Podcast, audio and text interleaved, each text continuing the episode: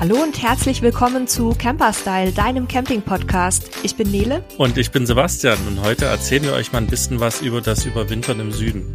Und das tun wir nicht alleine, sondern wir haben zwei liebe Kolleginnen mit am Start, die ihr auch schon aus anderen Folgen kennt, nämlich einmal die Nima und einmal die Mandy. Und bevor ich euch jetzt lange vorstelle, würde ich gerne das Wort an euch übergeben, dass ihr ein paar Worte zu euch sagt. Vielleicht Nima, fängst du mal an? Okay, mein Name hast du ja schon verraten. Der stimmt auch tatsächlich. Das ist kein Fantasiename. Und ich lebe seit über sechs Jahren in einem 41 Jahre alten Oldtimer-Bus, ein Mercedes Düdo, schön rot.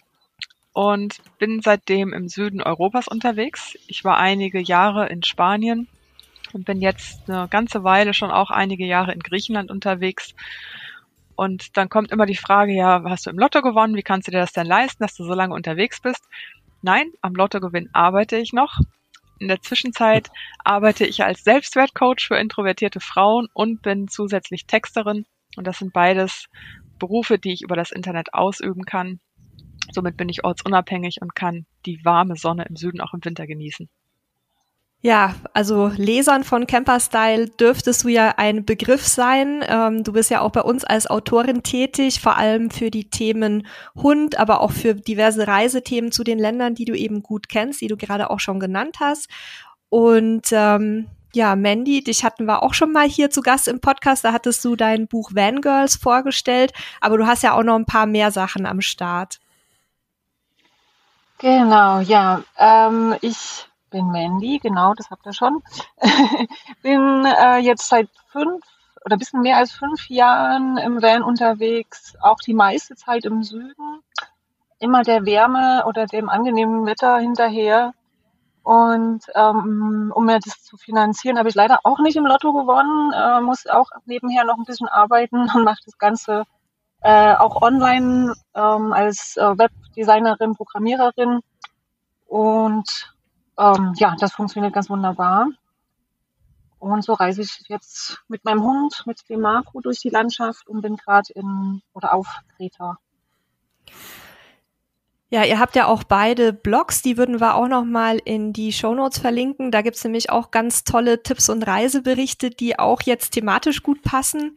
Ähm, Mandy, du warst ja jetzt gerade erst auch in Polen und Rumänien und so weiter unterwegs, mhm. aber ich glaube, das sind jetzt nicht unbedingt Ziele, die du zum Überwintern ansteuern würdest. Deswegen werden wir uns wahrscheinlich eher so jetzt auf Griechenland und wo warst du noch überall? Spanien, glaube ich, auch schon. Ne? Spanien, Portugal, ja. Genau, dann werden genau. wir uns genau. darauf in erster Linie stürzen und wer ein bisschen mehr über die Reise lesen möchte, der kann sich dann ja mal ähm, so ein bisschen auf deiner Seite umgucken. Ja, wir können ja auch dann quasi direkt mal einsteigen und über potenzielle Gebiete, Länder, Regionen sprechen, wo sich es aus eurer Sicht oder auch aus eurer Erfahrung quasi gut überwintern lässt. Und ähm, ich würde mal mit dir anfangen, Nima. Was, was sind denn aus deiner Sicht so die coolsten Spots jetzt gewesen in erstmal Länderform, wo sich das Überwintern cool angefühlt hat, wo es irgendwie schön war für euch? Also ich bin ja nicht ohne Grund in Spanien und Griechenland hängen geblieben. und deswegen sind das für mich auch zwei Länder, die sich für mich zum Überwintern anbieten. Ähm, wobei es deutliche Unterschiede gibt. Spanien ist wesentlich stärker mit einer Infrastruktur für Camper ausgestattet, sei es Campingplätze, Stellplätze. Ähm, da ist das gesamte Netz deutlich besser ausgebaut als in Griechenland. Und ich würde aus meinem Empfinden auch sagen, dass das Wetter in Spanien teilweise in, im Süden Spaniens, Andalusien, vielleicht ein bisschen stabiler ist. Also in Griechenland kann das Wetter schon wechselhaft sein. Ich habe hier schon den kältesten, den nassesten und den stürmischsten Winter erlebt. ähm, jetzt warte ich gerade auf den wärmsten. Der müsste sich ja jetzt eigentlich anschließen.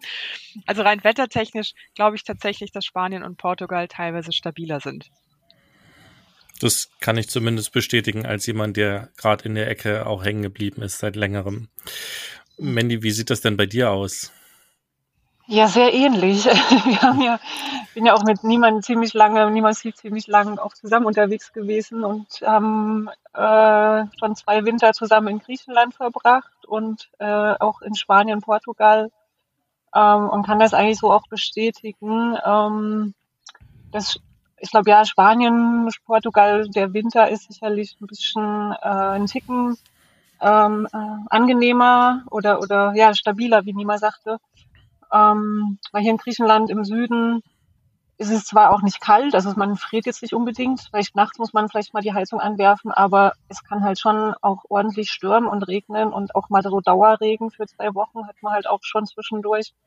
Da, ja, irgendwann ist dann halt auch nicht mehr so schön, aber, aber also ich finde trotzdem Griechenland absolut ein Winterreiseziel, weil es halt einfach auch landschaftlich äh, traumhaft ist und die Menschen super sympathisch und, und aufgeschlossen und, und sich auch freuen, einen zu sehen. Also das finde ich auch nochmal ein Unterschied, äh, was glaube ich sich in, oder besonders jetzt in Portugal äh, so entwickelt hat, ne, dass da die Camper halt nicht mehr so gern gesehen werden, zumindest nicht die, die sich überall in der Landschaft irgendwo frei hinstellen wollen und äh, ihr, ihr Happy Van Life da genießen wollen.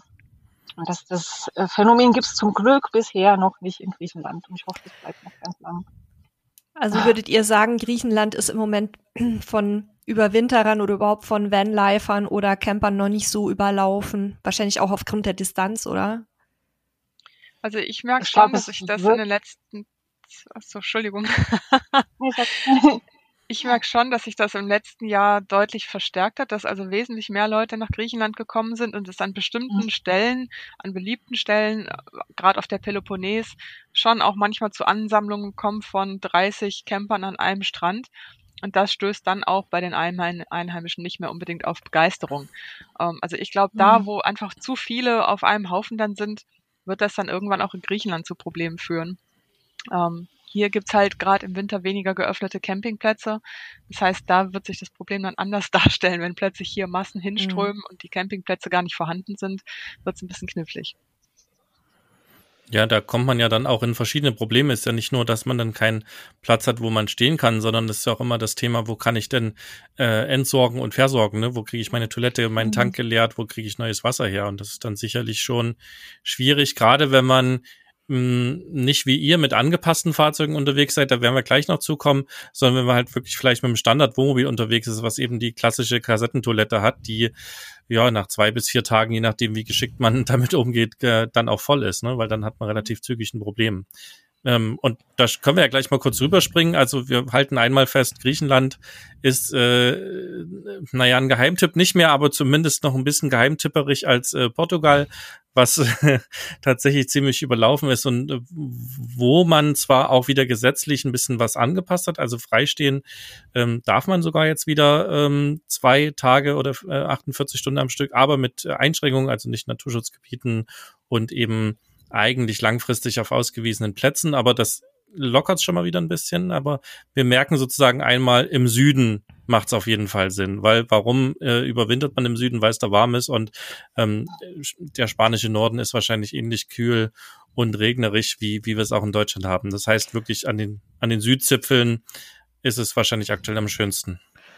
Ja, der spanische Norden ist traumhaft schön. Ich glaube, Nima, du kannst es auch bestätigen. Ähm, du hast ja auch die ganze, äh, glaube ich, die ganze Nordküste schon bereist, die ganzen äh, Provinzen, die da liegen. Aber da ist es selbst im Sommer ja teilweise so, dass man ziemlich viel Regen hat. Nicht umsonst ist der auch so grün. Deswegen würde sich aus meiner Sicht tatsächlich eher im, in Spanien auch ähm, im, im Süden und im Osten ähm, eben was anbieten Wobei ich auch sagen muss, dass ich tatsächlich bei unserer ersten Überwinterung in Spanien und Portugal überrascht war, weil ich bin da irgendwie so hingefahren, so, also natürlich wie immer ohne große Vorbereitung, ohne mich irgendwie mal mit Klimatabellen und sowas im Vorfeld auseinanderzusetzen. Mhm. Und ich hatte genau eine Jacke dabei. ähm, und die auch nur, weil ich die brauchte, als wir losfuhren in Deutschland. Im November war das, glaube ich.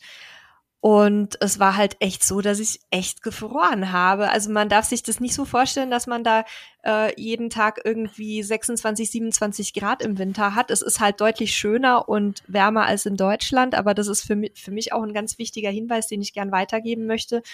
Ähm, dass andere nicht denselben naiven Fehler begehen. Also man sollte sich schon auch für etwas kühleres Wetter ausrüsten und man sollte vor allem auch mit äh, genügend Gasvorräten losfahren und unterwegs auch seine Gasversorgung gut einplanen, weil Heizung braucht man aus meiner Sicht selbst in Spanien im Süden auch zwischendurch mal. Also äh, immer vor dem Hintergrund, dass ich auch tatsächlich ein bisschen verfroren bin. Andere mögen das anders sehen, aber ähm, ich weiß nicht, wie sind da eure Erfahrungen? Ähm, ja. also ja, also auf jeden Fall ein paar mehr Jacken und warme Pullis einpacken kann auf jeden Fall nicht schaden. Ähm, Gerade nachts wird's ja, kann es ja schon auch mal sich ein bisschen abkühlen und äh, also hier in Griechenland hat man auch mal nachts äh, auch mal fünf Grad oder so. Mhm. Läuft die Heizung halt auch mal nachts durch oder zumindest äh, länger. Also das ist, äh, wie du sagst, nicht keine 25 Grad Sonnenschein, sondern ich glaube, äh, hier in, äh, also auf dem Peloponnes, wo ich zuletzt über den Winter war, da waren es dann vielleicht so tagsüber vielleicht mal 15, vielleicht mal 20 Grad, wenn die Sonne scheint, aber so 15, 18 Grad war so die angenehme Temperatur. Was ja auch schön ist, wenn die Sonne dann draußen ist, dann ist es ja auch gefühlt noch ein Ticken wärmer. Ja, aber wenn sie halt weg ist und der Wind kommt und äh, vielleicht noch ein bisschen Regen dazu, dann schadet so eine Jacke oder ein Regenschirm dann halt auch nicht. Ne? Naja, also so eine Temperatur 15 bis 18 Grad ist ja auch eigentlich ideal, um was zu unternehmen, ne? Weil wenn, wenn im Sommer irgendwie bei ja. äh, 37 Grad da sitzt, dann hast du auch mhm. wenig Lust, irgendwas zu machen, außer vielleicht an den Strand zu gehen und so. Ähm, bei solchen Temperaturen mit etwas Glück vielleicht auch mal 20 Grad kann man ja auch schöne Wanderungen und, und überhaupt schöne Ausflüge unternehmen und kann ein bisschen sich vielleicht auch sportlich betätigen. Also wenn man nicht wir ist, sondern so zum Beispiel so eine Nima. Ähm, die, du bist ja ein bisschen aktiver als wir äh, mit deinem Partner zusammen. Äh, Mandy, du wanderst, glaube ich, auch sehr gerne. Also das, das ja. ist, glaube ich, ein ganz gutes Wetter ne, für eure Aktivitäten. Ja, ja, zum Wandern auf jeden Fall perfekt. Vor allem, du hast dann quasi so eine, äh, wenn es halt so Touri-Hotspots sind, dann hast du die im Winter für dich alleine fast. Oder sind mhm. halt nur so ein paar Locals vielleicht noch da oder ein paar andere Überwinterer und hast halt wirklich die Landschaft, ähm, kannst du in Ruhe genießen und läufst nicht mit 100 anderen Leuten da durch die Gegend. Das ist natürlich auch noch ein Vorteil. Wollen wir mal die einzelnen Länder so ein bisschen ähm, im Detail abklappern und da auch konkrete Tipps geben, weil wir sind ja jetzt alles Leute, die ähm, Vollzeit oder fast Vollzeit mit den Fahrzeugen unterwegs sind, aber unsere Zuhörer sind wahrscheinlich ja in erster Linie normale Menschen, die vielleicht mit etwas Glück sich über den Winter ein paar Monate frei ziehen können, ob jetzt über ähm, ein Sabbatical oder weil sie vielleicht schon in Rente sind oder sich so irgendwie eine Auszeit nehmen konnten. Aber dass wir vielleicht mal so ein paar Tipps geben zu den Regionen, die sich besonders eignen für die Überwinterung und dann auch, was man da so vor Ort alles machen kann, wie es mit äh, Versorgung aussieht und was ihr halt sonst auch noch so an Insider-Tipps habt. Mit okay. welchem Land möchtest du denn gerne anfangen? Ach, wir können gerne mit Griechenland starten. Ihr seid ja schon so schön im Redefluss, oder Sebastian? Ja, macht auf jeden Fall Sinn, würde ich sagen. Sind wir auch da quasi auch vor Ort. Da habt ihr, ich wollte gerade sagen, da habt ihr jetzt ja auch ganz ähm, brandaktuell die neuesten Informationen zu den verschiedenen Regionen. Dann okay. startet doch mal damit. Ähm, also eine super schöne Region, die sich allerdings wichtig zum Erinnern nicht zum Überwintern anbietet, ist der Norden Griechenlands. Es kann sein, dass manche in Igomenica mit der Fähre ankommen und dann im Epirus landen. Und es lohnt sich auf jeden Fall, wenn es vielleicht noch Herbst ist, ähm, sich die Region anzuschauen, weil das ist eine der ursprünglichsten und für mich wildesten Regionen Griechenlands. Mit wunderschönen Bergen und Wäldern und Seen und Flüssen und da gibt's auch noch Bären und Wölfe. Also die ist wirklich traumhaft schön und an die habe ich mein Herz verloren. Also wer in Griechenland ankommt, sollte sich Zeit nehmen, um diese Region zu erkunden. Zum Überwintern selber ähm, empfehle ich dann aber runter auf die Peloponnes zu fahren, weil es dort je weiter südlich, das ergibt sich dann von selbst, umso wärmer wird es. Im Epirus kann richtig Schnee liegen im Winter, also auch wirklich hoher Schnee. Und im, auf der Peloponnes gibt es zwar hohe Berge, wo auch Schnee liegen kann, aber an der Küste ist es dann doch in der Regel angenehm warm. Und da ist aus meiner Erfahrung die Westküste ähm, besser ausgestattet mit Campingplätzen, die dann auch noch im Winter offen haben. bezüglich Supermärkten, ich meine, die Griechen leben ja auch hier, die müssen auch irgendwo einkaufen. Aber die warten auch nicht, bis die Touri-Saison wieder anfängt. Also es gibt in fast jedem Dorf irgendwo einen Tante-Emma-Laden, da sind dann manchmal die Preise ein bisschen höher als jetzt in den Städten, in den großen Supermärkten. Aber ich bin in der ganzen Zeit hier noch nicht auf dem Zahnfleisch gelaufen und verhungert. Und oft stehen dann auch Gemüseverkäufer am Straßenrand oder man kann auch mal bei einem Bauern anhalten, wenn man irgendwo einen sieht und nachfragen. Also ich glaube, die wichtigste Empfehlung für Griechenland ist wirklich offen auf die Menschen zuzugehen und trotz Sprachbarrieren, Englisch oder Deutsch, mit denen irgendwie zu kommunizieren. Die versuchen immer irgendwie eine Lösung zu finden. Und ähm, da rate ich wirklich dringend zu, sich hier auf die Menschen und die Kultur einzulassen. Mandy, hast du da noch aus deiner Sicht eine Ergänzung dazu? Ähm, ich kann, also, nee, fällt mir gerade nichts Ergänzendes ein. Ich glaube, ich alles, alles gesagt.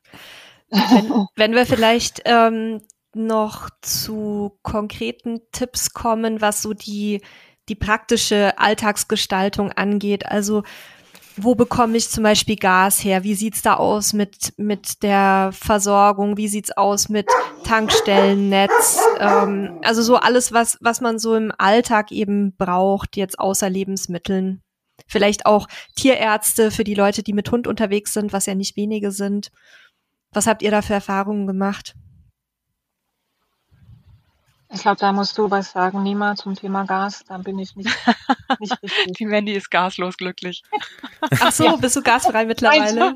nee, nee, nee. Ich habe eine Gasflasche, aber die hält irgendwie über ein Jahr. Deswegen habe okay. ich hier noch nie Gas austauschen, auffüllen müssen. Man hat dann keine Ahnung von, wenn das mal passieren sollte. dann kannst du dir jetzt schon Tipps abholen hier. genau. genau. Ähm, das mit den Gasflaschen ist relativ einfach hier. Man kann die bei fast jedem Supermarkt in fast jedem Dorf bekommen. Beim ersten Kauf zahlt man dann ein gewisses Pfand. Ich weiß aber jetzt nicht den Betrag, weil das schon so lange her ist. Und man braucht dann, um die Gasflasche anzuschließen, einen Adapter. Den sollte man sich möglichst aus Deutschland schon mitbringen. Und ich glaube, eine Gasflasche, die wir dann nachträglich immer wieder kaufen, kostet ungefähr 17 Euro. Ähm, jetzt fragt mich, ich glaube, das sind immer diese 11 Kilo Gasflaschen. Das ist also keine Schwierigkeit, die an der Tankstelle oder einem Supermarkt zu bekommen. Das ist total unkompliziert. Da haben wir aber auch bei Camperstyle einen Artikel zugeschrieben zu den Gasflaschen in Griechenland. Da stehen dann alle Informationen drauf, welche Anbieter es gibt und ähm, die verschiedenen, die ganzen Unterschiede. Das habe ich jetzt auch so nicht im Kopf. Ich fahre immer zu irgendeiner Tankstelle oder Supermarkt, tausche das Ding und gut ist.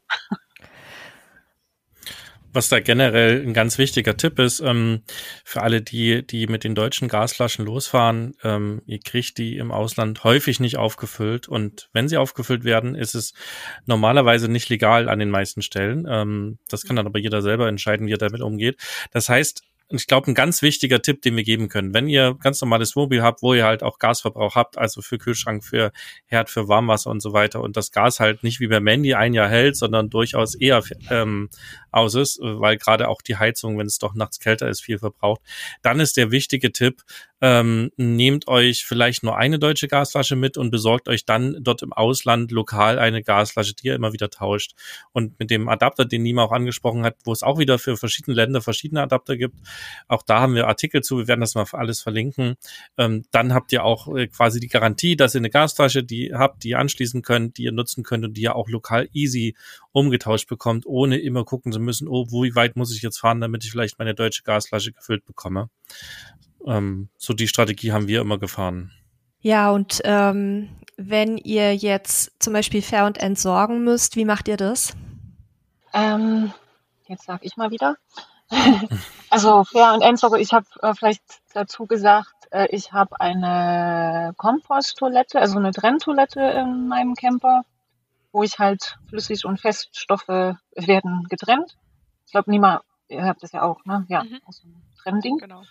Ähm, und da, also da muss ich jetzt nicht auf den Campingplatz fahren und das in eine Entsorgungsstation äh, zu entsorgen, sondern kann halt die Feststoffe einfach in den Müll, in den, also in eine Mülltonne packen und das Pipi halt in eine, entweder in eine Toilette, also in eine öffentliche Toilette oder notfalls auch mal irgendwo äh, im Wald lassen.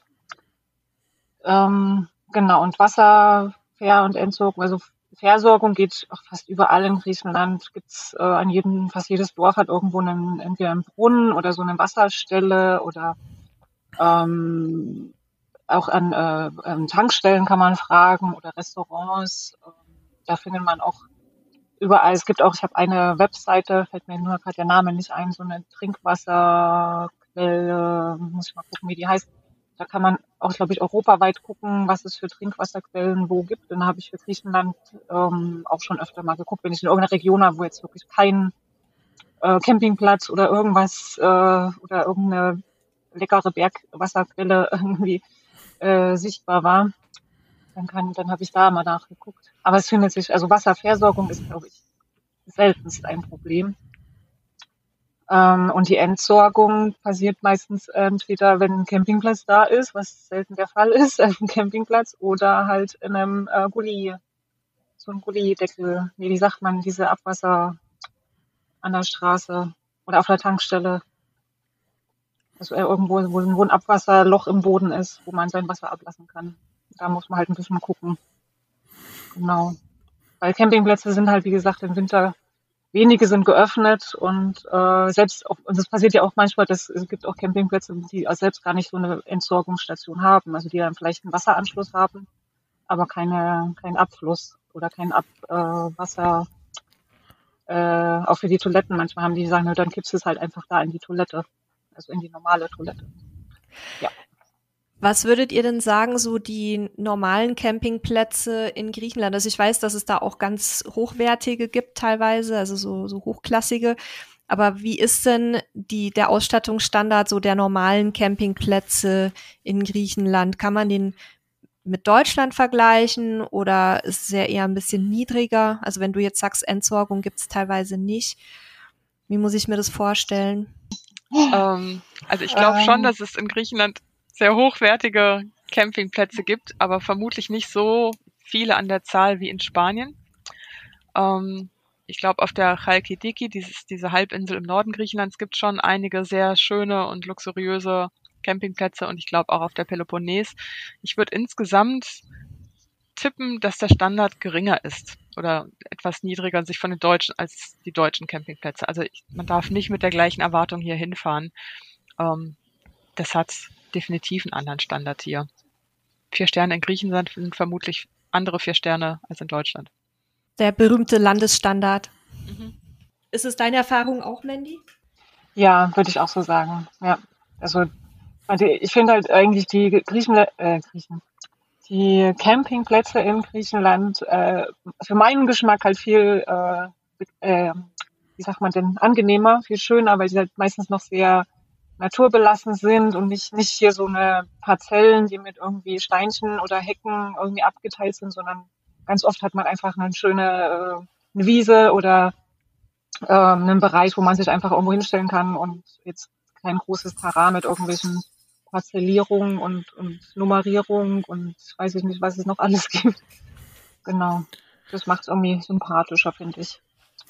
Und wie ist das Ganze preislich dann? Ähm, was, was, also ich weiß, dass das schwierig ist, aber vielleicht habt ihr so ein paar Preise gesehen. Was kostet denn durchschnittlich so jetzt gerade im Winter eine Übernachtung auf dem Campingplatz von bis? Nima, was hast du? Ich, kenne nur einen Campingplatz, auf dem ich im Winter war, weil der in dem Hauptklettergebiet ist auf der Peloponnes, wo wir uns langer Zeit aufhalten. Und da kostet, glaube ich, jetzt eine Nacht im Camper für zwei Personen ich würde mal sagen 15 Euro. Ähm, vielleicht ist es bei anderen 20. Ich kann es nicht sagen. Also ich glaube schon im Winter ist bei 20 Euro ungefähr so das Limit. Aber das rechnet ja dann auch jeder Campingplatz irgendwie anders, anders ab. Da würde ich auch immer zu raten, wenn man vorhat, längere Zeit auf einem Campingplatz zu bleiben, dann auch nach Langzeittarifen zu fragen. Wir haben die Erfahrung gemacht, dass sich das teilweise schon äh, lustig aber war, ab einem Aufenthalt von 10 bis 14 Tagen rechnen kann, dass man Monatstarife aushandelt oder bezahlt. Es gibt diese Monatstarife ganz oft. Und ähm, in Spanien werden wir ja gleich noch dazu kommen. Da gibt's die sogar speziell für Überwinterer auf manchen Campingplätzen. Die sind sehr, sehr günstig und die können häufig schon so ab November angewendet werden. Also da im Zweifel, ähm, bevor ihr als Überwinterer dann die, die Tagespauschalen bezahlt, einfach mal nachfragen, weil die stehen halt nicht immer auch auf den Preislisten mit drauf. Und wenn wir gerade über Preise sprechen, wie sind denn so aus eurer Sicht die, ich sag mal so die Lebenserhaltungskosten, also Nahrungsmittel, ähm, Kraftstoffe, Gas und so weiter im Vergleich zu Deutschland? Ähm, Mandy, kannst du dazu was sagen?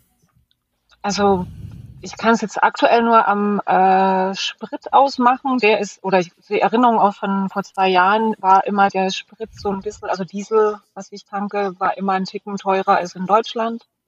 Also immer, ich jetzt momentan sind es, glaube ich, 1,50 Euro oder so, was man jetzt hier zahlt, oder 52, irgendwie sowas.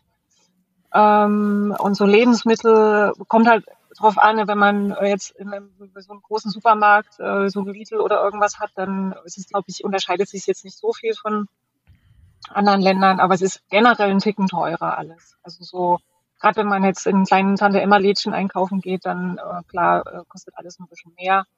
Aber für, also ich nehme trotzdem oder meine für mich selber, ich merke, ich gebe halt hier viel weniger Geld aus, einfach weil auch nicht so viel verfügbar ist. Ne? Man ist halt dann irgendwo, jetzt stehe ich gerade an einem Strand äh, irgendwo rum, hier ist halt weit und breit nichts. Ich habe jetzt eine Woche hier gestanden ich hatte auch gar nicht die Möglichkeit, Geld auszugeben, weil hier ist halt, das Restaurant ist geschlossen, der super, der Minimarkt, den da oben, den es da noch gibt, da gibt's jetzt auch nicht so viele faszinierende Sachen, dass ich da jeden Tag hin müsste.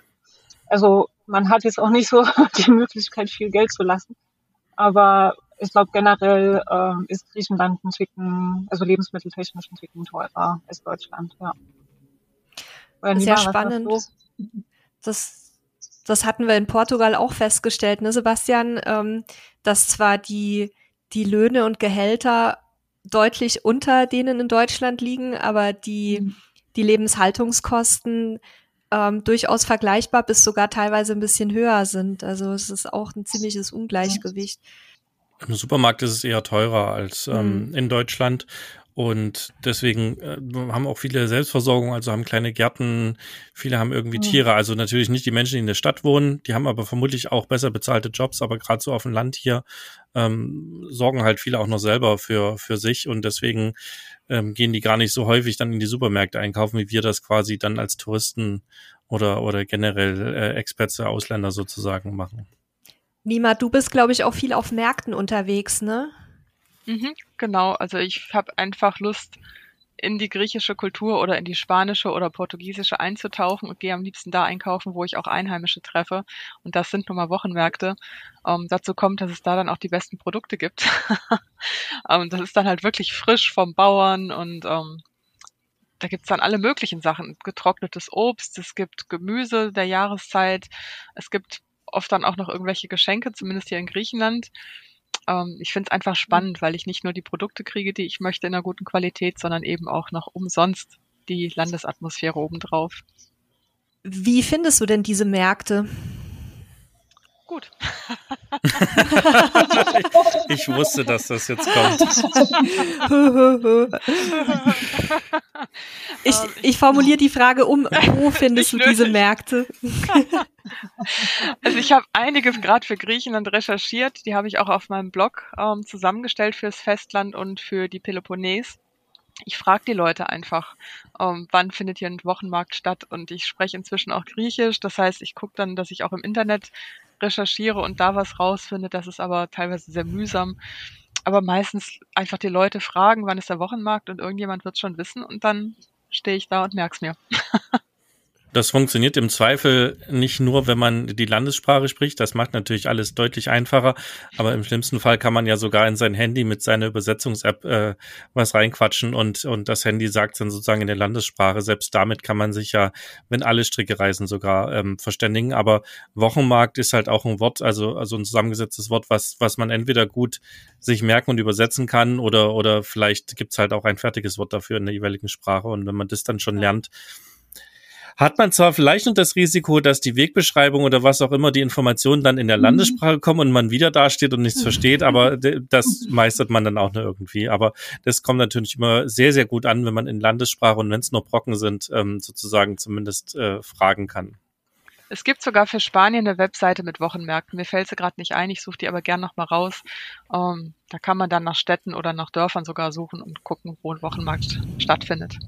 Je, je touristischer die Region ist, desto eher findet man das auch im Internet und je abgelegener die ganze Geschichte ist, desto weniger hilft dann auch das Internet und dann muss man, wie Nima schon sagt, auf jeden Fall einfach mit den Locals sprechen. Meistens geht einfach in die Kneipe oder ins Café ums Eck und spätestens da wird's jemand wissen. Wie macht ihr das denn, wenn ihr auch immer so abseits steht, wie du das jetzt ja gerade auch erzählt hast, Mandy? Und ich weiß von euch, Nima, dass ihr auch immer ziemlich weit ab vom Schuss seid mit äh, so Dingen wie Wäsche waschen, Internet und so weiter.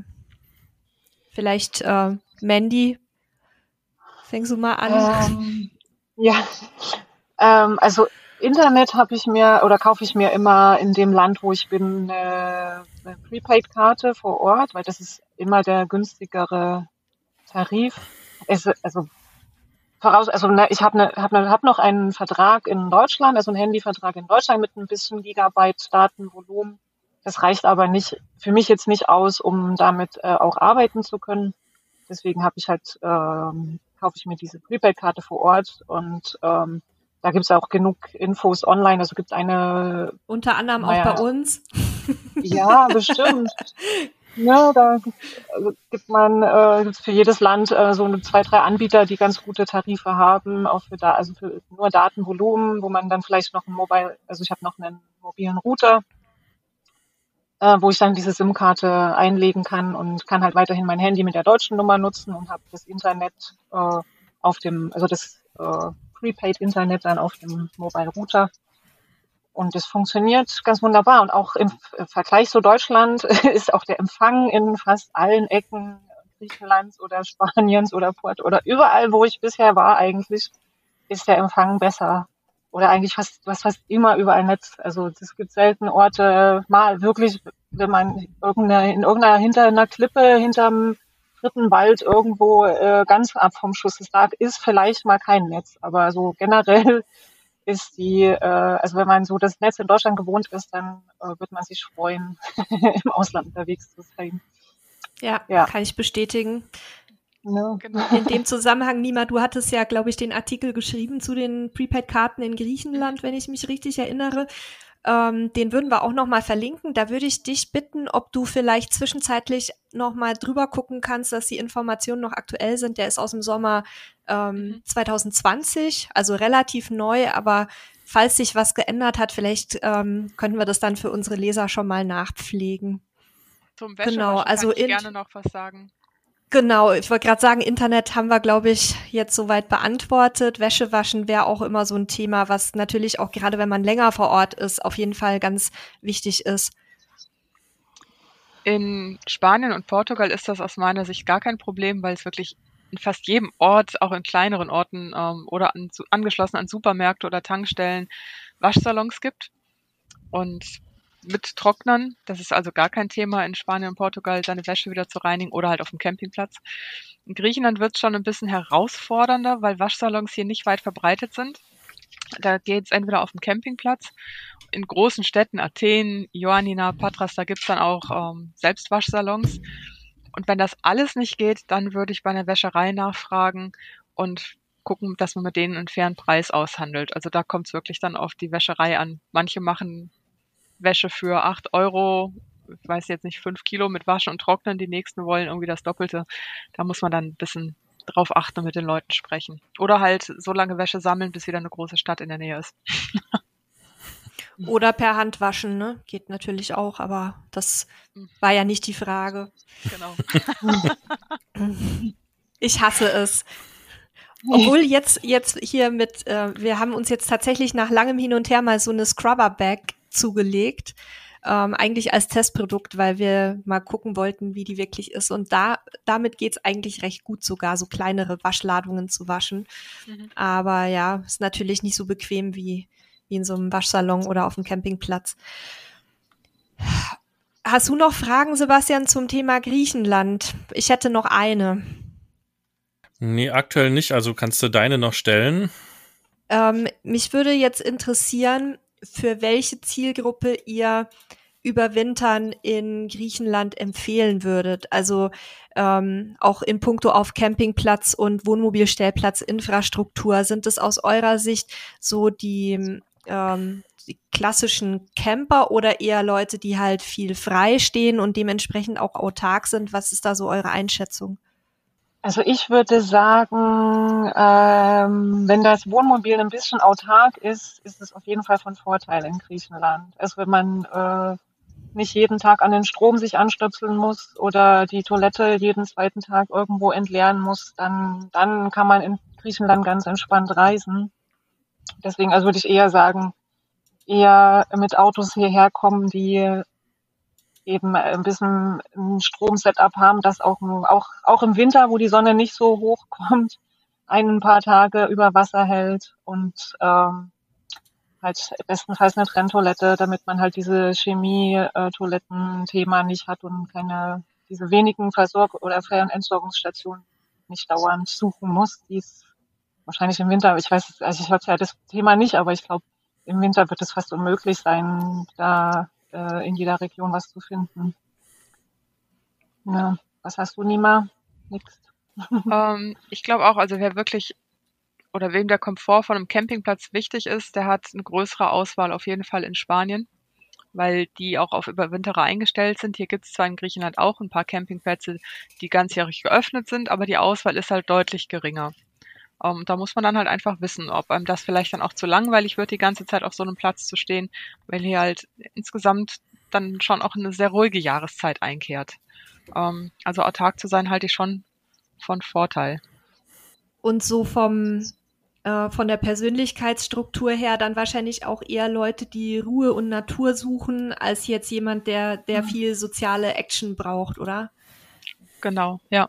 Also auf den Campingplätzen wird jetzt hier nicht groß Unterhaltungsprogramm geboten und dann noch Sprachkurse und vielleicht da noch irgendwie Aquajogging oder was weiß ich. Ähm, hier ist tatsächlich Selbstunterhaltung, Selbstbespaßung äh, deutlich im Vordergrund. Ja, maximal die Katzen und Hunde, die dann rumstreuen, dann sorgen für vielleicht für Unterhaltung. ja. Aber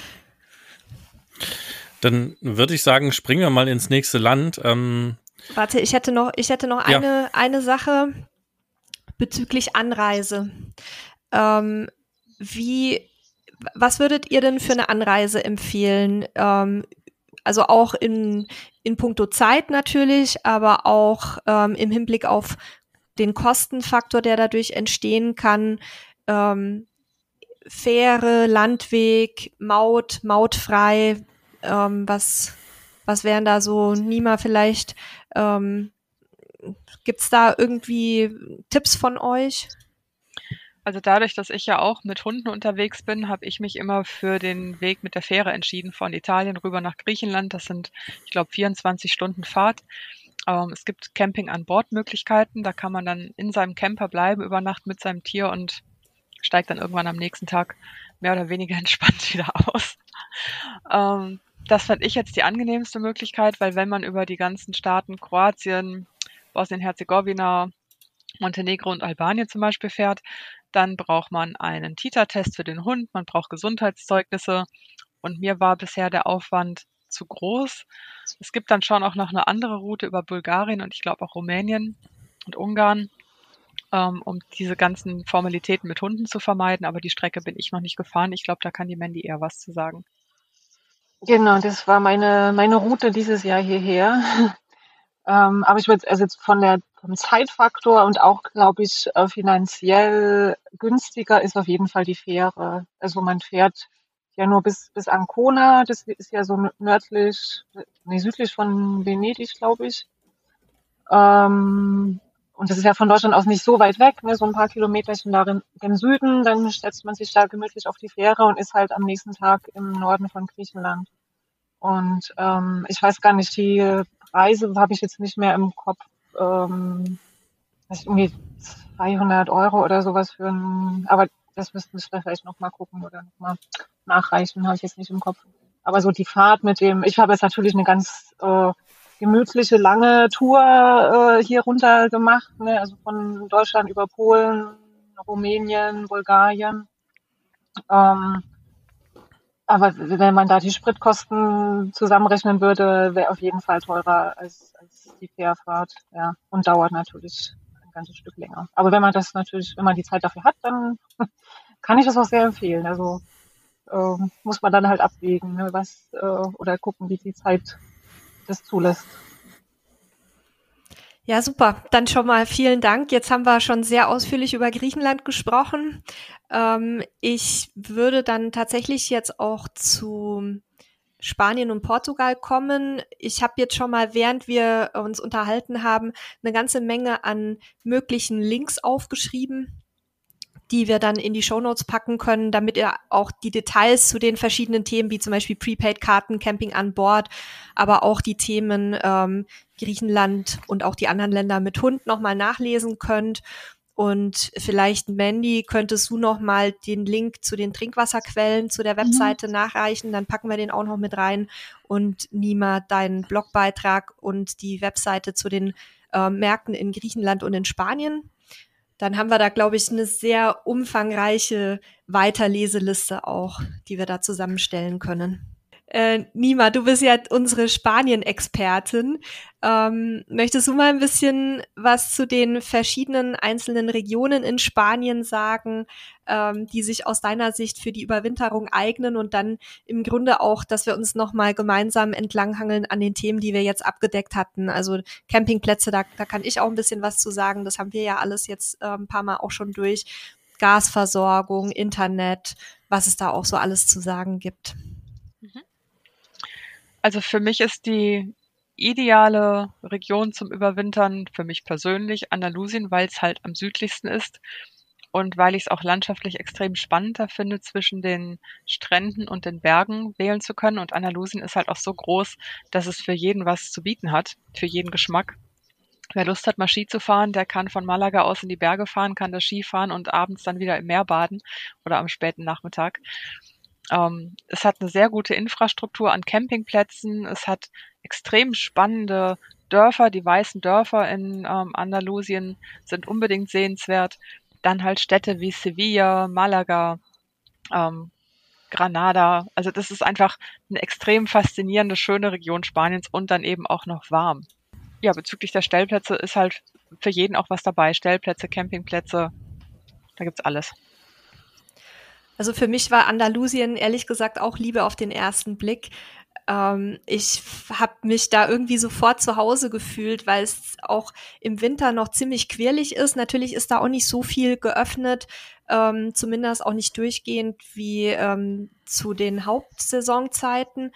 Aber da es mittlerweile sehr, sehr viele Überwinterer gibt, die ähm, in Andalusien und auch an anderen Ecken der, ähm, der Küste Station machen für längere Zeit, ist es tatsächlich so, dass man immer alles findet. Also es gibt Waschsalons, ähm, es gibt Wochenmärkte, es gibt Supermärkte.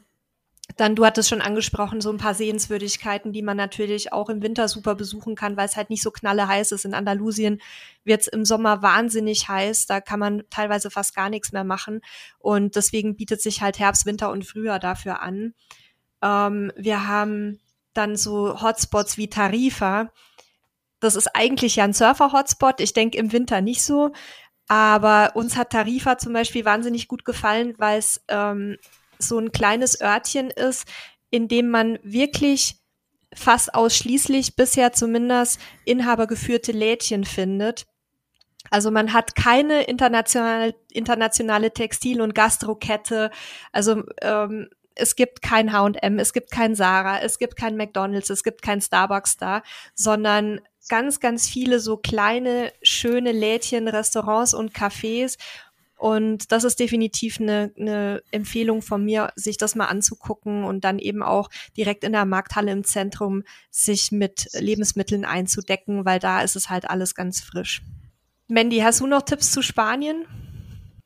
Eigentlich fand ich äh, Nordspanien am schönsten, aber natürlich war ich da im, ich glaube eher im Herbst, so September, Oktober, also so zu überwintern würde ich das jetzt, hast du ja vorhin schon gesagt, auch nicht unbedingt empfehlen, aber vielleicht auf dem Weg äh, in den Süden so ein Schlenker an der Nordküste lang ähm, kann ich sehr empfehlen. Also da ist auch auch von der Infrastruktur für Camper auch alles da, also auch Campingplätze und äh, die Picos de Europa, die diese Gebirgsecke äh, ähm, Region, wo man wunderschön auch wandern kann. Aber vielleicht nicht im Winter. Also, wenn man vielleicht gern Schnee mag, dann ja, aber. Oder sonst sehr hart gesotten um, ist. Oder verrückt genug ist, genau. es gibt ja auch Leute, die zum Überwintern nach Norwegen fahren. Also da verfolge mhm. ich gerade welche bei Instagram und, und schlotter schon, wenn ich nur die Fotos oder Videos sehe. Aber die Zielgruppe gibt's halt auch, ne? Und Nima, deine eigentliche Herzensregion Katalonien, würdest du sagen, dass man da auch gut den Winter verbringen kann?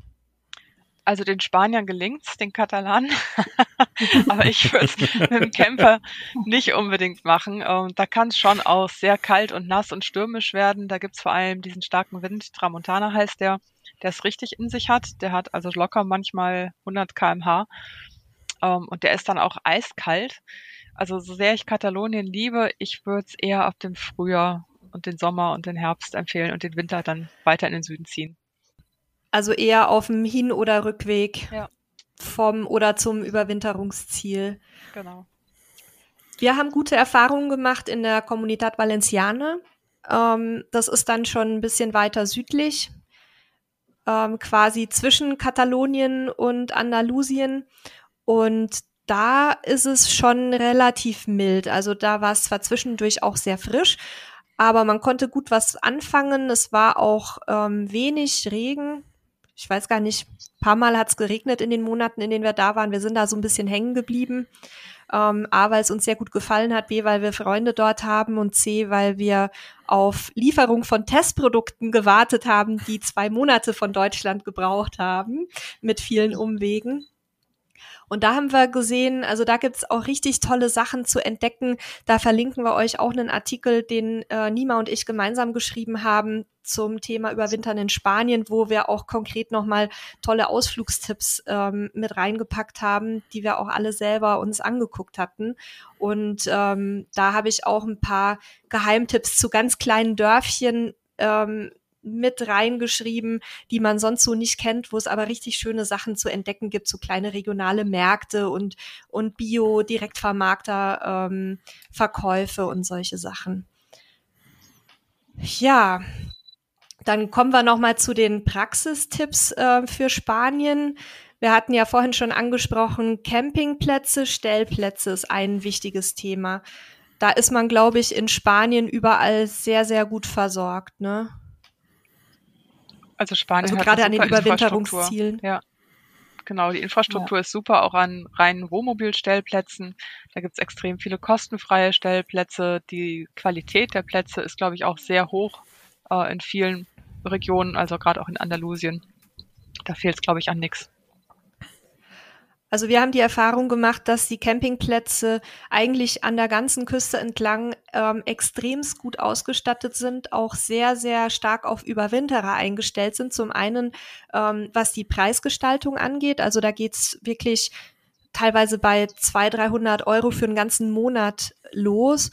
Ähm, dann haben wir aber auch dort teilweise richtig gute Restaurants auf den Campingplätzen, also wo man echt toll essen kann. Es gibt ähm, Waschmaschinen, die einen Industriestandard haben, also sprich, da ist die Wäsche in einer halben Stunde durch.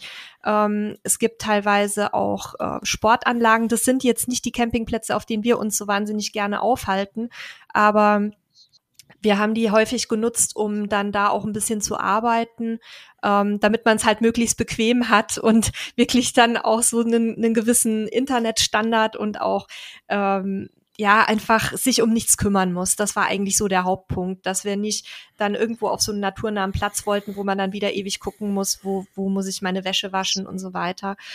Und da kann man äh, ja wirklich sich gemütlich einrichten, auch für viele Wochen. Allerdings muss man wissen, dass es halt sehr, sehr viele Überwinterer gibt aus Deutschland und vor allem gab es bisher immer, ich weiß nicht, wie es jetzt mit dem Brexit ist, aber auch sehr, sehr viele aus England.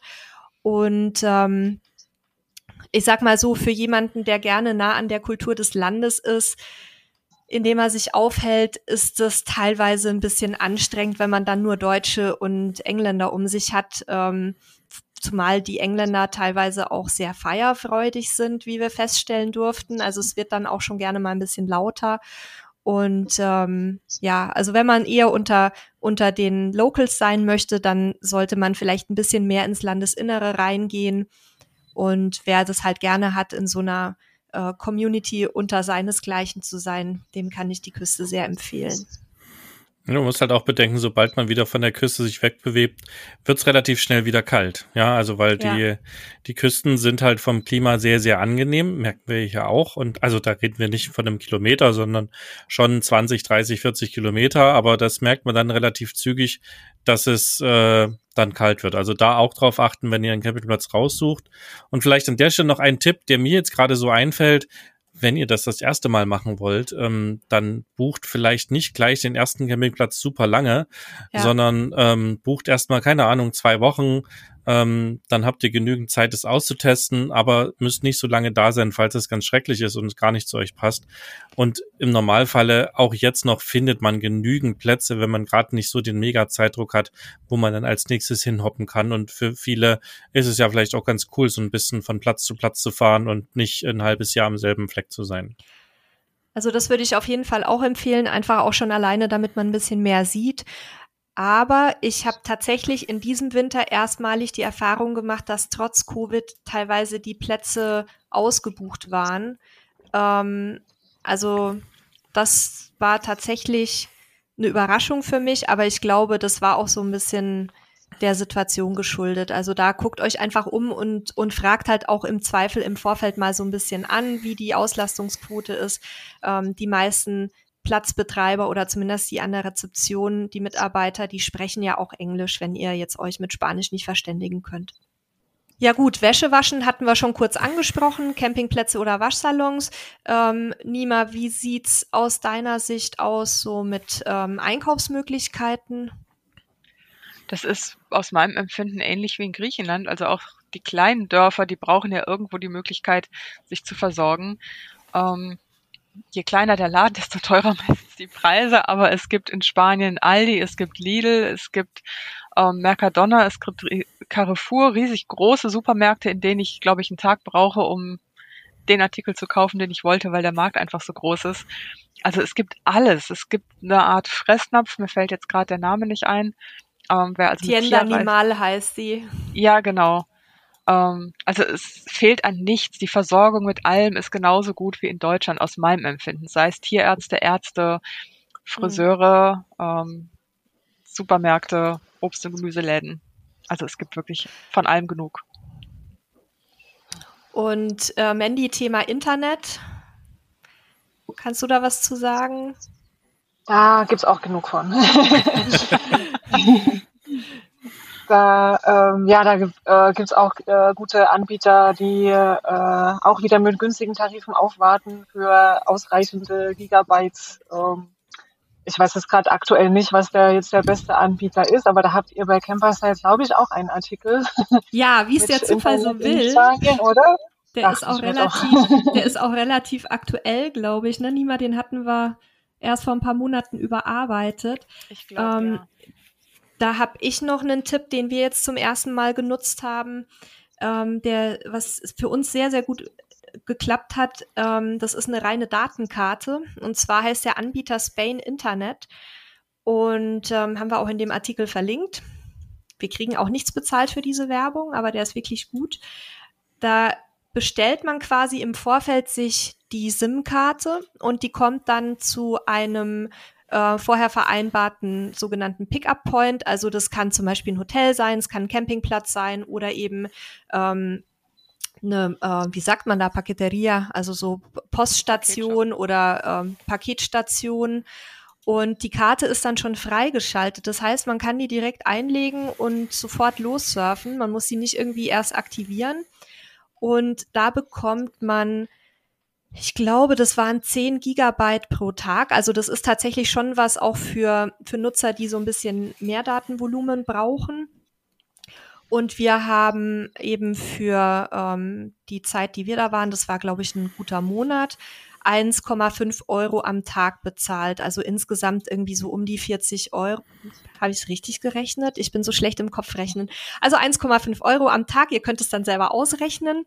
Das ist ab 21 Tagen ähm, also für eine Überwinterung lohnt sich das definitiv. Und man kann sogar, wenn man keinen eigenen Hotspot ähm, an, an Bord hat, kann man sich sogar auch noch einen Hotspot dazu mieten. Da würde ich aber tatsächlich dazu raten, lieber auf eine eigene Lösung zu setzen, weil das ist relativ teuer. Da zahle ich nämlich nochmal zwei Euro am Tag für 21 äh, Tage bis zu einem Jahr. Also die Karte ist super, auf den Router würde ich persönlich eher verzichten und mir gleich was kaufen. Das kommt dann auf die Zeit gerechnet wahrscheinlich günstiger. Man muss dann halt immer noch gucken, wenn ihr sowieso ja Überwinterer seid, das heißt, ähm, also ihr Hörer und Hörerinnen da draußen, das heißt nicht die ganze Zeit ja unterwegs, dann ähm, habt ihr vielleicht aber auch einen Datentarif, der hoch genug ist, den könnt ihr natürlich übers Roaming auch nutzen. Ne? Das ist auch eine Option. Ähm, wir Dauerreisenden gucken halt nur, dass wir eine Karte im Land bekommen, weil wir zum einen mehr Internet häufig brauchen durchs Arbeiten ähm, und zum anderen ja auch immer von Land zu Land hoppen. Also da äh, deswegen lohnt sich nicht immer ein Vertrag in Deutschland, aber wenn ihr das habt, könnt ihr das natürlich auch roamingmäßig überall nutzen. Ja, und zum Thema Gasversorgung kann ich vielleicht noch schnell was beisteuern. Also da ist es ähnlich wie in Griechenland. Es gibt verschiedene Anbieter, ähm, bei denen man lokale Flaschen kaufen kann. Man kann auch an der einen oder anderen Stelle bei Gasfachhändlern Flaschen befüllen lassen. Das ist auch sogar, soweit ich weiß, ganz legal möglich, anders als an Tankstellen, ähm, wo man immer seltener die Möglichkeit findet, das äh, sozusagen unter der Hand machen zu lassen. Würde ich auch nicht empfehlen. Aber da gibt's noch ein recht gutes Netz an Gasanbietern, die halt dann ähm, Fülladapter auch teilweise vorliegen haben. Ich würde aber immer dazu raten, ähm, sich eine Flasche vor Ort zu kaufen für längere Aufenthalte. Da muss ich aber wissen, dass ich neben der Flasche und dem Adapter für die deutsche Gasanlage, den ich bitte auch in Deutschland mir besorge, anders als wir es gemacht haben. Ähm, den kann man äh, direkt sich im Campingfachhandel kaufen, kostet nicht viel. Aber abgesehen von diesen beiden Sachen brauche ich vor Ort auch noch mal einen ähm, so einen Click-on-Adapter. Wie heißen die denn ähm, offiziell, Sebastian? Weißt du das? Keine heißen Ahnung. Click-on-Adapter? Ich, ich, ich nenne die auch Click-on-Adapter, okay. weil ich habe die auch im Netz so gefunden. Also das ist so ein Mützchen quasi, was man nochmal auf die Gasflasche aufklickt ähm, und da ist das Ventil sozusagen mit eingebaut. Ohne diesen Click-on-Adapter funktioniert's nicht, aber wenn man den hat und den Euro-Adapter, dann klappt eigentlich die Gasversorgung völlig problemlos, weil eben in Spanien ähm, auch in den Haushalten noch sehr viel mit Gas gekocht wird und ich kann mehr oder weniger an jeder Tankstelle und auch teilweise in Supermärkten und Baumärkten dann meine Flaschen tauschen. Die Beantragung einer solchen Gasflasche, die kann in Spanien an manchen Stellen ein bisschen kompliziert sein. Also wir mussten da irgendwie ähm, Ausweis hinterlegen und dann wollten die noch eine Steuernummer von uns. Dann haben wir einfach die, unsere deutsche Steuernummer vom Unternehmen rausgegeben, von Camperstyle und dann waren sie, glaube ich, so abgenervt, weil das alles nicht funktioniert hat, dass sie uns dann einfach die Flasche gegeben haben. Ich habe aber auch schon von anderen Nutzern gehört, dass es total easy war, irgendwie ähm, da an so eine Flasche zu kommen und im Zweifel kann man auch mal bei den, wie heißen die denn, ähm, was so wie eBay Kleinanzeigen bei uns ist, Nima. Kannst du dich erinnern? Da gibt's auch so eine Webseite, wo man halt gebrauchte Sachen kaufen kann und da werden auch häufig Gasflaschen angeboten. Ja, ich weiß jetzt gerade nicht, wie die Seite heißt, aber oft bieten auch die Campingplätze an, um einem dabei ja. zu helfen. Oder eben andere, genau, andere, die wieder zurückgefahren sind nach Deutschland, haben ihre Platz, ihre Flasche vielleicht da gelassen ja. und man kann die dann nehmen. Da macht es auch Sinn, mal in die entsprechenden Facebook-Gruppen zu schauen. Da werden solche Sachen dann auch oft gehandelt. Und ansonsten, das haben wir auch an Erfahrung gemacht, die Stellen und Campingplätze haben auch meist das ganze Zubehör sogar da. Das heißt, selbst die, die Adapter, nicht jeder, also aber gut sortiert. Also wir haben auch Freunde mit dem Stellplatz in Malaga zum Beispiel und ich weiß, der hat immer alle Adapter auch da liegen. Und da bin ich jetzt gar nicht sicher. Also hier in Portugal ist es so, wir haben zwar grundlegend dieselben Gasflaschen und auch dieselben Unternehmen, wobei man mittlerweile die Flaschen aus Portugal nicht mehr in Spanien getauscht bekommt und umgekehrt, aber die Anschlüsse sind gleich. Und was hier in Portugal auch dann wichtig zu wissen ist, dass es da sozusagen ähm, dünne und dicke Anschlüsse gibt. Das heißt, dieser Click-on-Adapter, den gibt's auch wieder in zwei Versionen und ich weiß gar nicht, ob das nicht in Spanien auch so ist. Ich, da muss man also aufpassen, dass man dann quasi ähm, beim richtigen Unternehmen die Gasflasche kauft, also passend dazu sozusagen den Click-On. Das steht aber beim Kaufmeister zu oder in der auch lokalen Ferreteria oder im, äh, auf dem Campingplatz oder Stellplatz wissen die das dann im Normalfall auch. Also Ferreteria sind Eisenwarenhandlungen, ähm, wo man eben solche Zubehörteile bekommt und da würde ich dann im Zweifel einfach mal nachfragen. Also wenn ihr nicht Spanisch könnt und die kein Englisch verstehen, dann einfach denen die Flasche hinhalten und zeigen und dann dürfte es eigentlich kein Problem sein. Aber dran denken, da braucht ihr immer den Adapter auch dafür, den ja. ihr entweder mitbringt oder auf irgendeinem Platz schon gekauft habt, weil sonst kriegt ihr eure Gasanlage nicht an diesen Adapter angeschlossen. Da würde ich auch noch mal den entsprechenden Artikel dazu verlinken, dann könnt ihr genau nachlesen, was es mit diesen Gasadaptern auf sich hat. Und bevor da jetzt noch ein Kommentar kommt, dass man das ja doch anschließen kann, ja, kann man, aber dann ja. ist es nicht abgedichtet und ähm, quasi nicht sicher zu betreiben, aber das vielleicht noch dem Klugscheißer-Modus. Ja, folgend. nee, das ist überhaupt nicht Klugscheißer-Modus, sondern das ist total wichtig, weil wir nämlich schon ein paar Leute kennengelernt haben, die überhaupt nicht verstehen konnten, warum wir das mit Adapter anschließen. Ähm, aber da, diesen ähm, Direktanschlüssen fehlt einfach diese, dieser, diese Dichtung und das ist halt schweinegefährlich. Also bitte euch da nicht drauf verlassen, wenn euch vor Ort irgendwelche deutschen Überwinterer sagen, nee, guck mal, ich habe es aber ohne Adapter angeschlossen. Ähm, da kann euch im Zweifel alles um die Ohren fliegen. Also bitte nicht.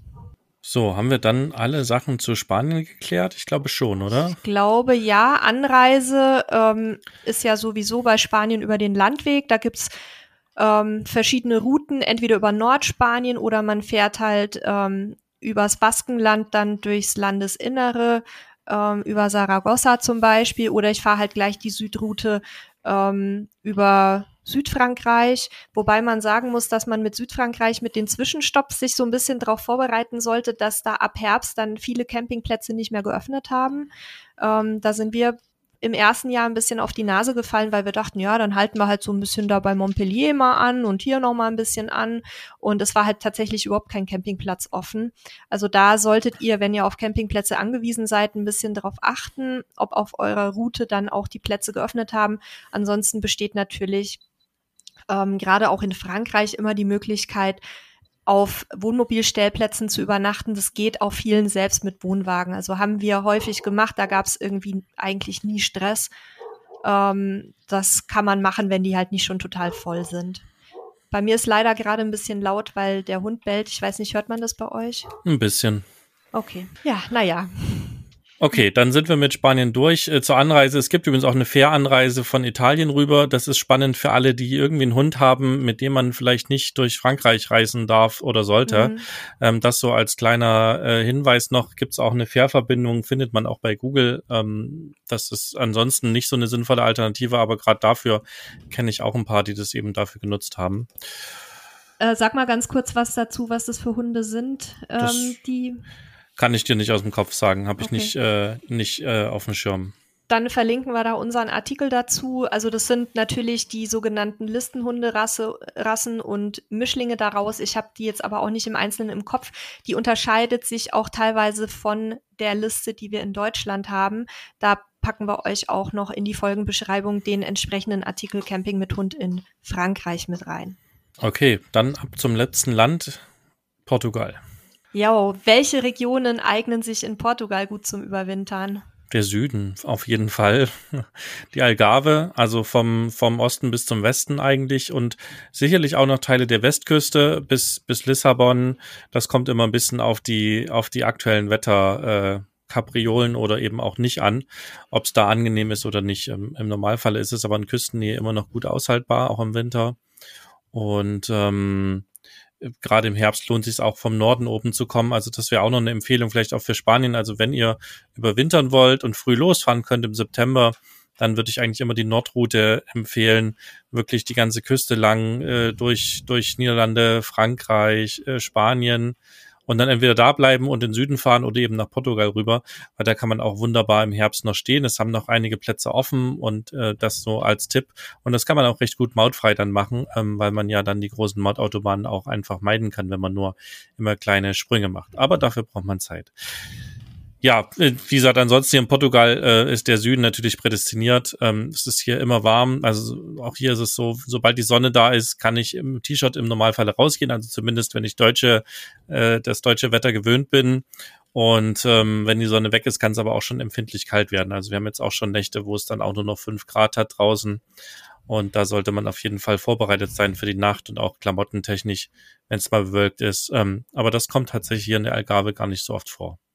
Mandy, du warst ja auch schon in Portugal und Nima, du ja auch, da haben wir uns ja auch schon mal getroffen und standen ein bisschen zusammen in unserem ersten Spanien-Portugal-Winter.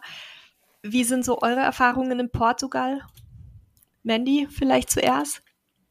Ähm, ja, also ich war, glaube ich, 2016 das erste Mal, also da bin ich auch frisch in meinen Camper gezogen und äh, den hatte für den Winter mir Portugal ausgeguckt zum Überwintern und äh, fand das einfach traumhaft. Also damals war das auch noch, damals, das klingt schon ewig lang her, was, äh, so fünf Jahre oder so, ne? Ähm, da war das auch noch sehr, im Vergleich zu jetzt halt sehr entspannt. Also ich habe mich einfach überall hinstellen können und konnte freistehen. Und obwohl es jetzt äh, wahrscheinlich offiziell auch nicht erlaubt war, aber es hat halt keiner was gesagt. Und es kam vielleicht mal die GNR, also Polizei, vorbei und hat irgendwie Hallo gesagt und gesagt, ja, morgen bitte weiterfahren. Aber sonst war das echt alles sehr entspannt. Aber ich, das hatte sich dann das Jahr drauf ähm, wo wir, das war dann, glaube ich, wo wir uns getroffen hatten. Ja. Ne? Da war, war dann in, in manchen Regionen schon nicht mehr so einfach, ne? gerade weil es halt auch sehr, sehr viel äh, Camper wurden, die sich dann an einer oder so an so ein paar Hotspots halt tummeln und dann äh, ja, gibt's halt immer irgendwelche Trottel dabei, die halt ihre Sachen in irgendwelche Gebüsche kippen und so weiter. Ähm, ja, aber grundsätzlich äh, fand ich Portugal auch landschaftlich super spannend, was äh, auch was äh, Sebastian vorhin meinte. Ich fand eigentlich den Norden, was jetzt zum Winter nicht so perfekt ist, weil es auch wieder frisch wird, aber so zum Bereisen auf jeden Fall Nordportugal äh, oder über Nordspanien dann runter durch Portugal in den Süden zu fahren. Äh, super schön, auch landschaftlich traumhaft. Dann äh, Porto, Lissabon, die Städte mitnehmen und äh, die Küstenregion auch äh, so zum zum äh, ja, aufs Meer gucken. Die Westküste äh, finde ich auch super spannend, also super mhm. schön. Auch man hat Riesenstrände, irgendwie kilometerweit, äh, kann da irgendwie stundenlang den Strand lang laufen, trifft drei Leute vielleicht, wenn man Glück hat. Aber ähm, aber ist auch ne, wettertechnisch ähm, kann es halt auch mal ein bisschen stürmischer zugehen.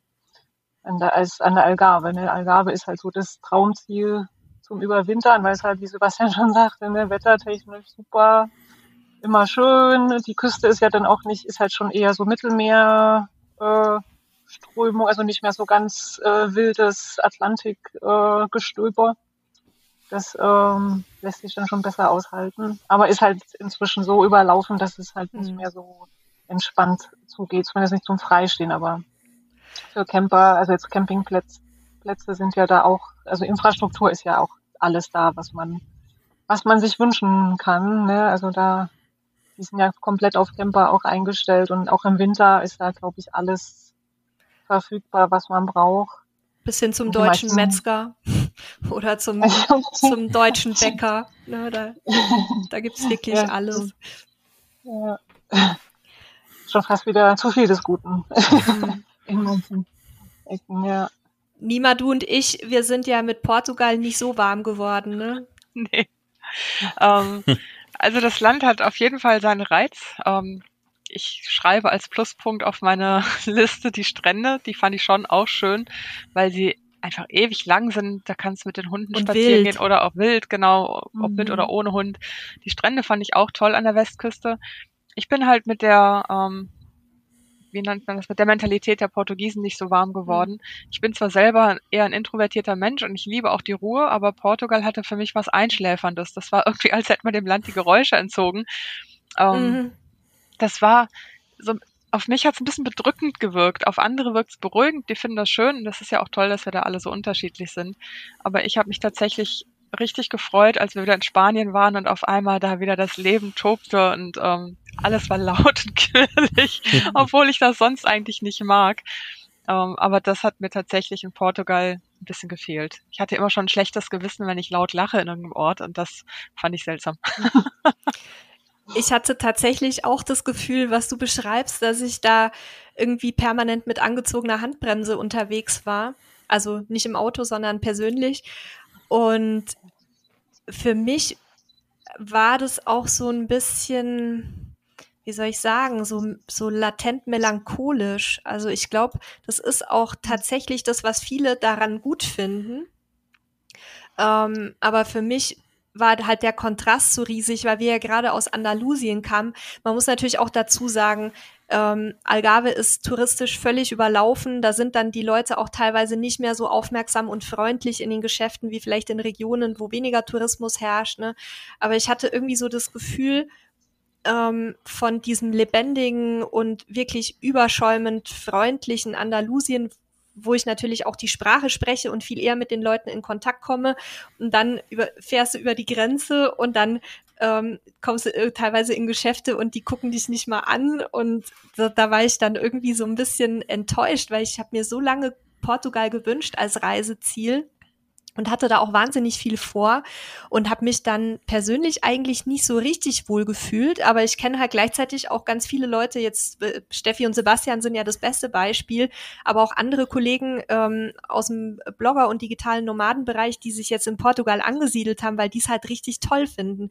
Also da wäre auch mein Rat, dass man halt mal beides ausprobiert. Ich, ich vergleiche das immer so ein bisschen mit mit Hundemenschen und Katzenmenschen. Ne? Es gibt ja, mhm. gibt ja Leute, die fahren voll auf Hunde ab und es gibt Leute, die fahren voll auf Katzen ab und dann gibt's halt noch so eine kleine Schnittmenge, die beides mögen. Und ich bin halt eher, Spanien ist halt für mich eher so der Hund und Portugal eher die Katze. Ich verstehe es nicht so richtig, ich werde nicht so richtig damit warm. Und in, in Spanien habe ich halt das Gefühl, da ist sofort so eine Offenheit da und auch so eine Zugewandtheit. Tja, das habt ihr, glaube ich, schön auf den Punkt gebracht, ne? Weil äh, so wie Nima das Land quasi nicht warm wurde, ist bei uns genau andersrum. Aber das, das macht's halt auch aus. Und da war der richtige Tipp, probiert's aus.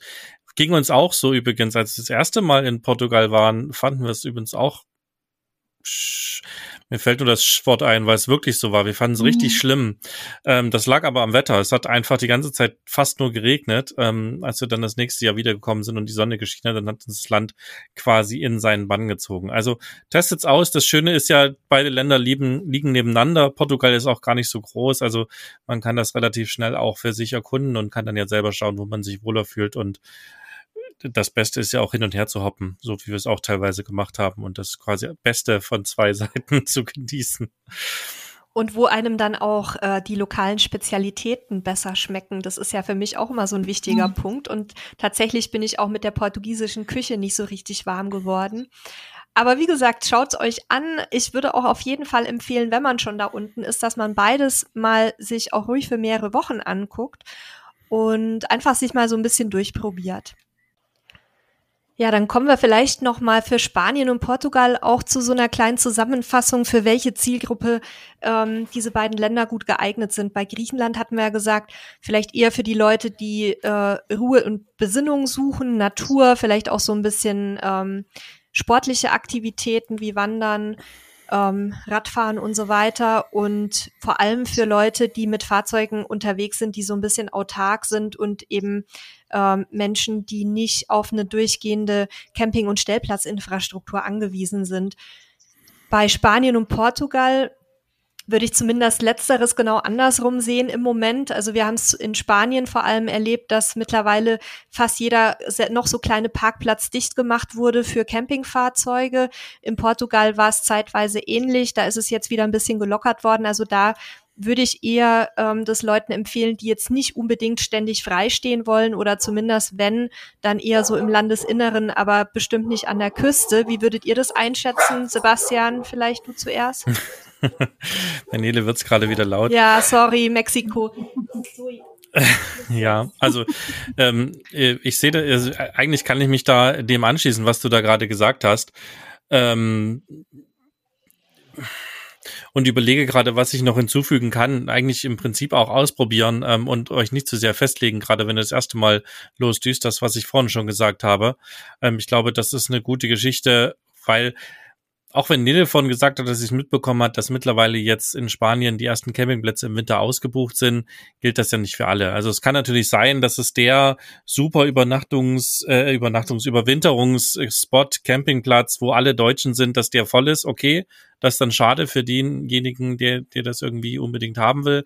Aber es findet sich trotzdem auch ein anderer sicherlich in der Nähe und dann kann man warten, bis was frei wird und so weiter. Also macht euch da nicht so viele Gedanken. Reserviert durchaus, wenn es euch wichtig ist. Haben wir beim ersten Mal auch gemacht, ähm, weil wir auch äh, das Wohnmobil irgendwo abstellen wollten, weil wir zum Beispiel nach Deutschland fliegen wollten. Also das vielleicht noch ein Punkt ähm, man kann aus allen Ländern wunderbar auch mal zurückfliegen, wenn man irgendwie was erledigen muss. Ähm, es gibt äh, in vielen größeren Städten ja Flughäfen. Ähm, selbst Spanien zum Beispiel Malaga, wo wir viel waren, hat einen Flughafen.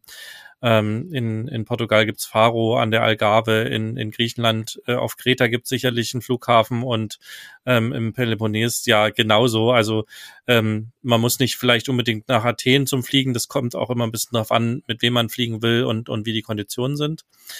Ähm, aber ja, probiert aus und legt euch nicht zu lange fest, gerade beim ersten Mal, so vielleicht noch als wichtigen Tipp. Ja, und was so die Aktivitäten angeht, also klar, in den absoluten Touristen-Hotspots ähm, oder Überwinterer-Hotspots, ähm, da ist auch im Winter eigentlich alles verfügbar, würde ich sagen. Also wirklich alles bis hin zu kleinen Lädchen und Wochenmärkten und so weiter.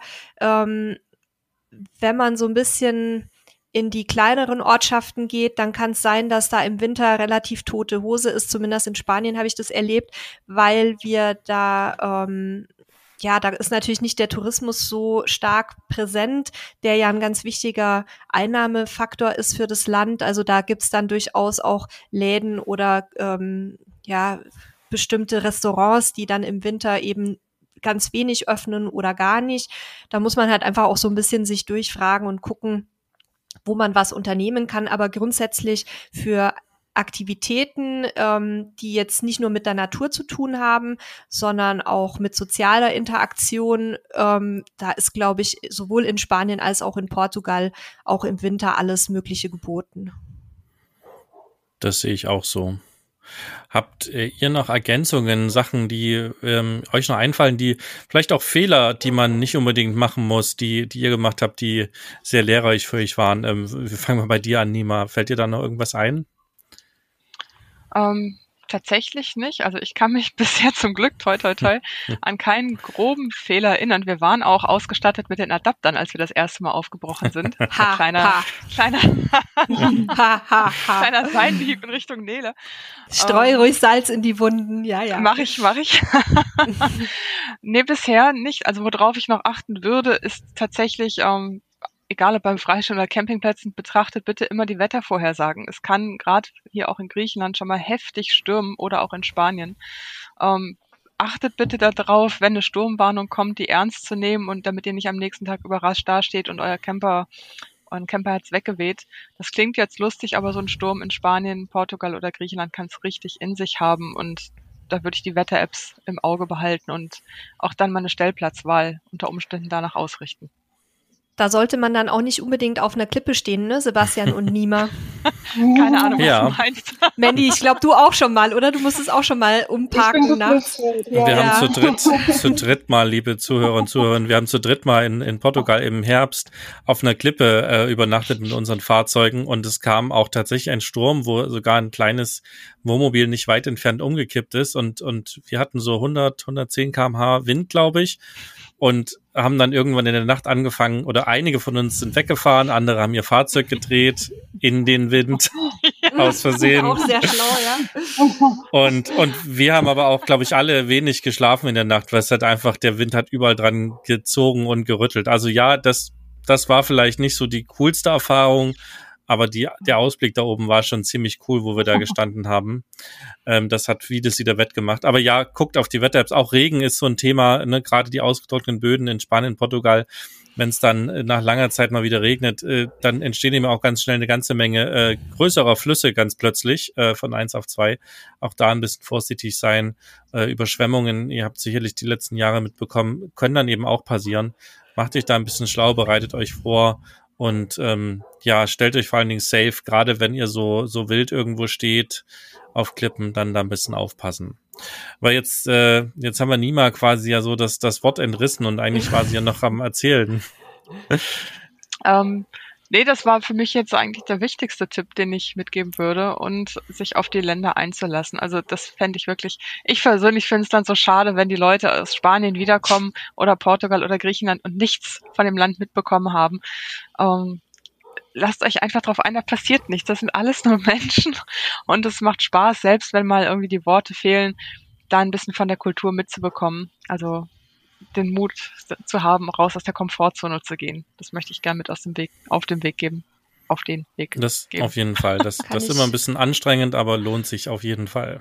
Kann ich nur unterschreiben. Du, Mandy, was hast du ja. so an Erfahrungen gesammelt?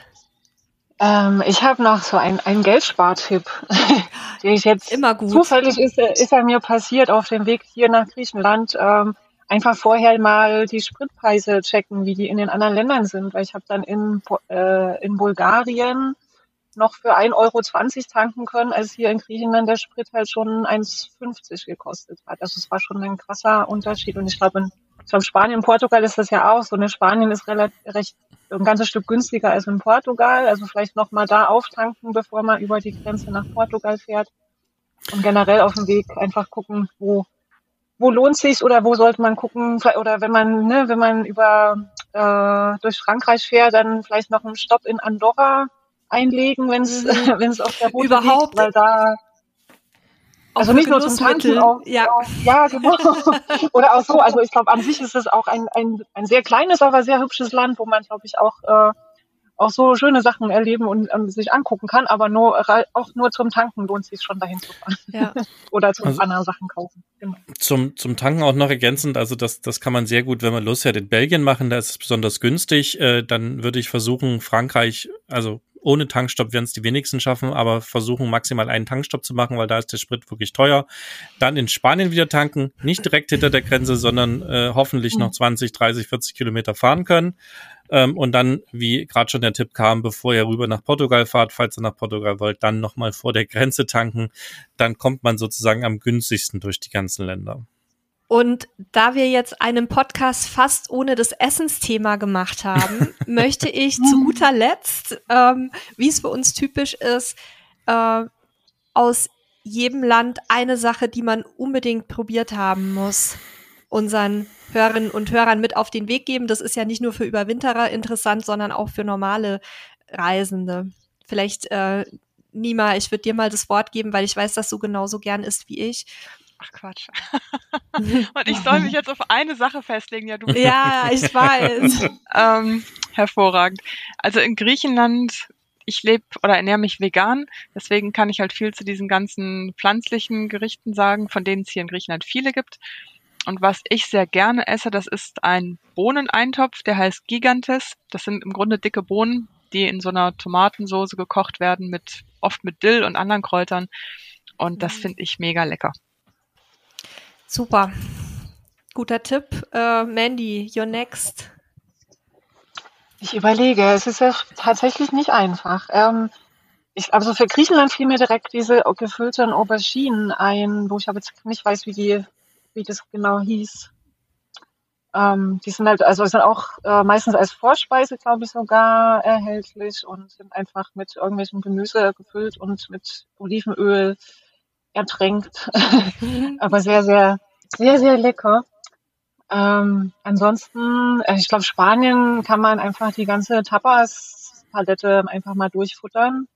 Ähm, ich glaube, da kann man nichts verkehrt machen, sich da einfach mal ein bisschen durchprobieren. Und in Portugal fiel mir als erstes die Pastéis de Nata ein. Das ist die typische Süßgebäck, äh, war nicht vegan, äh, gibt es vielleicht auch inzwischen als vegane Option, aber das habe ich da sehr, also es ist ein sehr gefährliches Süß, Zeugs gibt's ja auch überall. Also kann man ja auch im Supermarkt im Zehnerpack kaufen oder halt in der schönen Dorfbäckerei noch handgeklöppelt. Äh, da rennst du bei ähm, Sebastian offene Türen ein. Mh, hm, kannst du das Fall. schon selber machen? Das schon äh, könnte ich, ist aber äh, anstrengend und deswegen kaufe ich es lieber, weil es ja halt wirklich an jeder Ecke mhm. gibt und hier auch nicht weit eine wirklich richtig gute Bäckerei ist, die die richtig genial machen ähm, ist mir das zu anstrengend, das selber zu machen. Mhm. Aber es wäre auch mein Tipp gewesen. Ich muss mir jetzt also schnell noch was anderes ausdenken. Soll ich mal zwischenzeitlich einspringen? Ja, spring mal ein, Nele. Ähm, also für Griechenland habe ich keinen Tipp, deswegen mache ich für Spanien zwei. ähm, ich war noch, also ich war schon in Griechenland, aber irgendwie als Kind, also da kann ich mich nicht mehr so gut erinnern. Ähm, Nordspanien, wenn ihr da durchkommt, auf dem Weg zur Überwinterung oder zurück. Äh, Im Baskenland gibt's die, ähm, gibt's so ähm, Sidrerias, also wo Sidre hergestellt wird. Und die haben immer ganz tolle Menüs auch dabei. Und also ich bin nicht vegetarisch oder vegan und ich hoffe, dass euch beiden das jetzt nicht zu weh tut, aber da gibt's äh, den sogenannten Chuleton. Das ist ein wie so ein T-Bone Steak. Ein Riesenteil, also da sollte man auf jeden Fall mindestens zu zweit dran essen. Und es wird quasi über ähm, glühender Kohle so kurz angebraten. Ähm, ist dann noch ganz weich und schmeckt traumhaft gut. Und für den Süden, ähm, da solltet ihr auf jeden Fall um Valencia herum mal entweder Paella probieren oder was ich noch lieber mag, ist Fideuà. Das ist quasi dasselbe wie Paella, aber statt Reis werden da so feine Fadennudeln verwendet. Das ist da, sind da so die traditionellen Gerichte ähm, und die gibt's eben sowohl in vegetarisch oder veganer Variante mit Gemüse als auch dann ähm, natürlich mit Meeresfrüchten und teilweise auch sogar mit Fleisch. Das sind meine beiden Tipps. Und Portugal, wie gesagt, konnte ich mich mit der Küche noch nicht so anfreunden, aber da würde ich auch immer irgendwas mit Meeresfrüchten nehmen. Ja, das wäre auch meine generelle Empfehlung, wenn ihr an der Küste seid, äh, dann ist irgendwas mit, mit Meeresfrüchten oder Fisch, was es, äh, was auch in der Nähe gefangen wurde, ja. eigentlich immer eine sinnvolle Geschichte, ähm, weil es ist einfach frisch äh, und gerade wenn man in Deutschland nicht an der Küste wohnt, dann ist das auf jeden Fall eine coole Abwechslung, wenn man es mag. Ähm, für Griechenland kann ich leider jetzt auch nichts nennen, außer Tzatziki, ähm, was man quasi zu allem essen kann. für, für Spanien, wenn man ähm, Fleisch mag, dann eine Chorizo. Habe ich das so richtig ausgesprochen? Ja, sehr gut. Ähm, oder eben auch Gazpacho, also die kalte Suppe aus Tomaten, Gurken, Paprika und so weiter. Das ist auf jeden Fall eine sinnvolle vegane Alternative. Und ähm, für Portugal würde ich dann ähm, Sardinias Asadas empfehlen, also ähm, äh, sozusagen gegrillte Sardinen, die werden auf Brot gegessen. Ähm, Gibt nicht das ganze Jahr, ist aber eine super leckere Geschichte. Das wären jetzt zuerst mal meine beiden Tipps äh, zum Essen in Portugal und Spanien. Ja, der Podcast war ziemlich lang, deswegen würde ich sagen, kommen wir jetzt langsam zum Ende. Ähm, ich verabschiede mich schon mal. Die Mandy ist auch schon raus, weil die Mandy hat Tonprobleme. Ähm, deswegen würde ich jetzt das Wort nochmal an Nele und Nima übergeben. Ähm, ja, ich verabschiede mich. Macht's gut. Nele, du hast das Wort. Bis später. Ja, ich habe eigentlich gar nicht mehr so viel zu sagen, außer dass ich das echt eine total schöne Folge fand mit euch beiden. Ähm, Mandy hört uns, glaube ich, noch, also Mandy und Nima. Schade, dass jetzt Mandy raus ist und selber nichts mehr sagen kann, aber ich würde euch, liebe Hörerinnen und Hörer, auf jeden Fall empfehlen, euch auch mal auf den Blogs der beiden umzugucken. Ähm, bei Mandy ist es Movin' and Groovin' und bei dir Nima Abenteuer unterwegs. Und können wir auch noch mal mit verlinken, dann natürlich in den Folgen, in der Folgenbeschreibung. Ja, und ich äh, wünsche euch beiden jetzt noch eine schöne Zeit weiterhin zusammen in Griechenland und Nima, Du hast das allerletzte Wort heute. Ja, Wahnsinn. Wann habe ich das schon mal? ähm, ja, ich wünsche jedem beim Überwintern viel Spaß, egal ob in Griechenland, Portugal oder Spanien und eine super schöne Zeit mit gutem Wetter.